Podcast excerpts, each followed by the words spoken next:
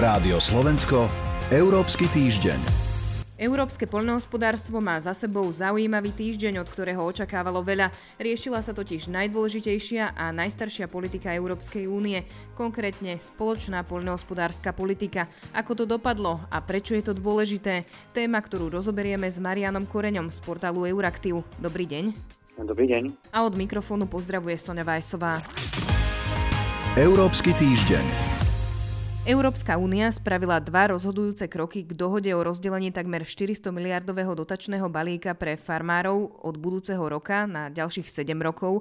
Europoslanci aj agroministri schválili pozície pri spoločnej poľnohospodárskej politike. Pán Koreň, o čom teda konkrétne rokovali? Čo také najdôležitejšie tam asi zaznelo? Obidve inštitúcie doľaďovali vlastné pozície, teda k tomu pôvodnému návrhu novej agropolitiky, ktorý ešte v roku 2018 predstavila Európska komisia. A tých záležitostí, ktoré či už ministri alebo europoslanci museli vyriešiť, bolo veľmi veľa. Mm, naozaj len Európsky parlament napríklad hlasovalo takmer viac ako 2000 pozmeňovacích návrhoch, to len tak pred okreslenie. Keďže to ale mám úplne skrátiť a zjednodušiť, tak ministri a europoslanci sa snažili nájsť také nastavenie agropolitiky alebo taký kompromis, ktorý zaistí, že agropotravinársky sektor bude zároveň dbať na prírodu a klímu viac ako doteraz, ale ktorý súčasne neohrozí príjmy polnohospodárov a celkovo potravinovú bezpečnosť Európskej únie.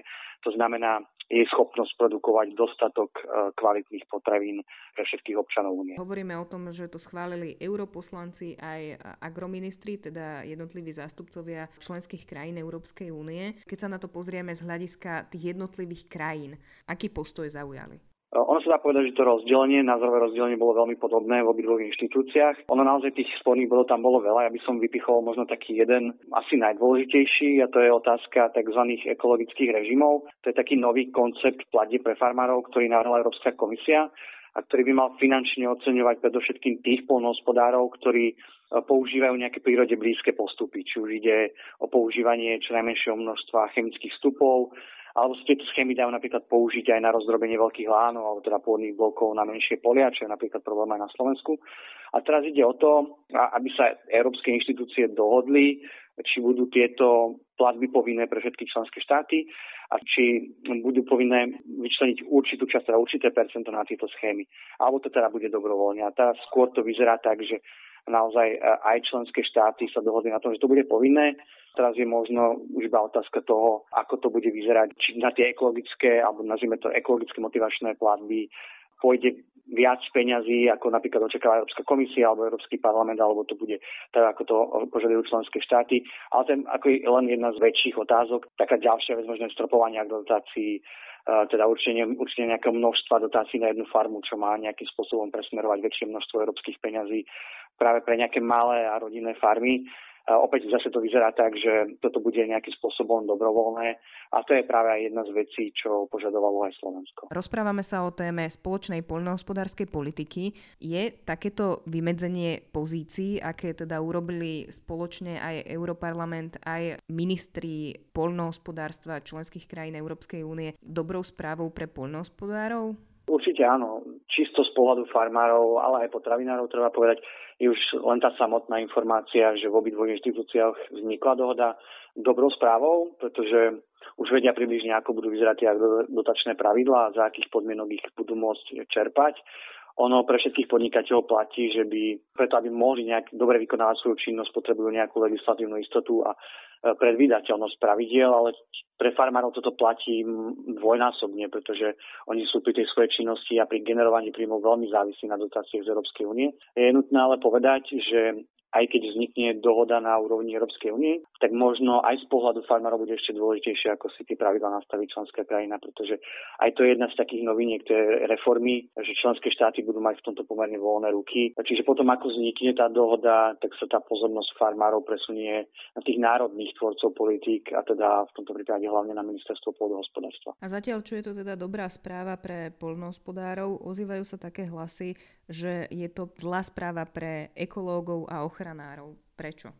Skôr by som povedal, že to je zlá správa pre prírodu ono sa dá povedať, že vlastne tá ekologizácia alebo to ozelenenie, to bol taký hlavný motív tej reformy. Mm, Európska únia sa snaží, aby to polnospodárstvo naozaj bralo väčší ohľad na prírodu a klímu minimálne v tých deklaráciách. Tu len rýchlo možno spomeniem, že vplyvom toho, ako funguje agropolitika dnes, tak naozaj mizne život z polí vidieckej krajiny, či už sa bavíme o, o vtákoch a opelovačoch, zároveň európska polnospodárska politika prispieva alebo má nejaký podiel aj na tvorbe emisí skleníkových plynov. Ale to nie, nie je vec, ktorú hovorí iba ochranári, ale niekoľkokrát to potvrdil napríklad aj Európsky dvor uh, auditorov. A to sú skutočne problémy, ktoré Európska únia musí riešiť čo najskôr, uh, pretože napríklad bez toho um, asi aj ťažko naplniť svoje vlastné klimatické ambície. Uh, no a bohužiaľ tak Európsky parlament, ako aj Rada Európskej únie, teda ministri, teraz tieto ekologické ambície reformy, ktorú predstavila Európska komisia a o ktorej už vedci hovorili, že sú pomerne slabé, tak tieto dve inštitúcie ich ešte viac obmedzili. A vyzerá to tak, že naozaj to polnohospodárstvo bude prakticky fungovať podľa tých pravidel ako, ako dnes, možno s nejakými uh, malými obmenami. Ten najväčší problém je, že väčšina dotácií sa naďalej bude vyplácať hlavne podľa množstva hektárov bez toho, aby farmári plnili nejaké ešte možno iné ciele, napríklad ekologické alebo sociálne funkcie. Čiže naozaj nie je to dobrá správa z tohto pohľadu. A možno je to taká premárnená príležitosť aj vzhľadom k tomu naozaj, že to vyzeralo tak minimálne na základe tých deklarácií, že, že tá reforma naozaj pôjde týmto zelenším smerom. A preto sa teda hovorí o tom aj, že nejaká zásadná reforma sa nekonala. Áno, akože dá sa to tak povedať. Ako som spomenul, naozaj to tak vyzerá. Eh, ono ešte treba povedať, že naozaj je to obrovský, obrovský materiál, obrovská legislatíva, čiže niektoré veci bude trvať aj slovenským tvorcom politik, ale aj farmárom, kým, kým nejakým spôsobom pochopia. Ale naozaj tie hrubery, tie rámce, tie hrubery si vyzerá, že v tomto prípade možno slovo reforma nie je úplne vhodné. Čiže keď hovoríme o tom, že eh, ešte je to v takých nejakých hrubých rysoch, oni sa dohodli europoslanci aj Rada Európskej únie na tzv. pozíciách. Z toho mi tak vychádza, že ešte to nie je hotová vec a že sa o nejakej finálnej podobe bude ešte ďalej rokovať. Čiže čo bude nasledovať? Celkom určite sa dá povedať, že to bude trvať ešte niekoľko mesiacov. Teraz, keď už máme tie pozície ministrov a europoslancov, tak môžu začať tzv. trialógy, teda rokovania Európskej komisie, Rady Európskej únie a Európskeho parlamentu. A potom aj keď z ich rokovaní vznikne dohoda, tak zase sa vracia ten proces do Európskeho parlamentu a členských štátov, ktoré ju budú musieť schváliť. E, čiže aj vzhľadom na to, čo som povedal, aj vzhľadom na to, na to že sú ešte rôzne pozície v jednotlivých inštitúciách, tak je to určite ešte beh na dlhú trať. Otázkou je, kedy tá spoločná polnohospodárska politika začne. Ona mal, mala vlastne podľa tých pôvodných plánov začať už za niekoľko mesiacov, teda 1. januára budúceho roka. Teraz už vieme, že ten odklad e, bude. Je otázne, či to bude do roku 2022 alebo do roku 2023. Toľko Marian Koreň z portálu Euraktiv. Ďakujem vám za rozhovor. Ďakujem pekne. Toľko relácia Európsky týždeň. Pripravili ho portál euraktiv.sk a Sonja Vajsová. Rádio Slovensko, Európsky týždeň.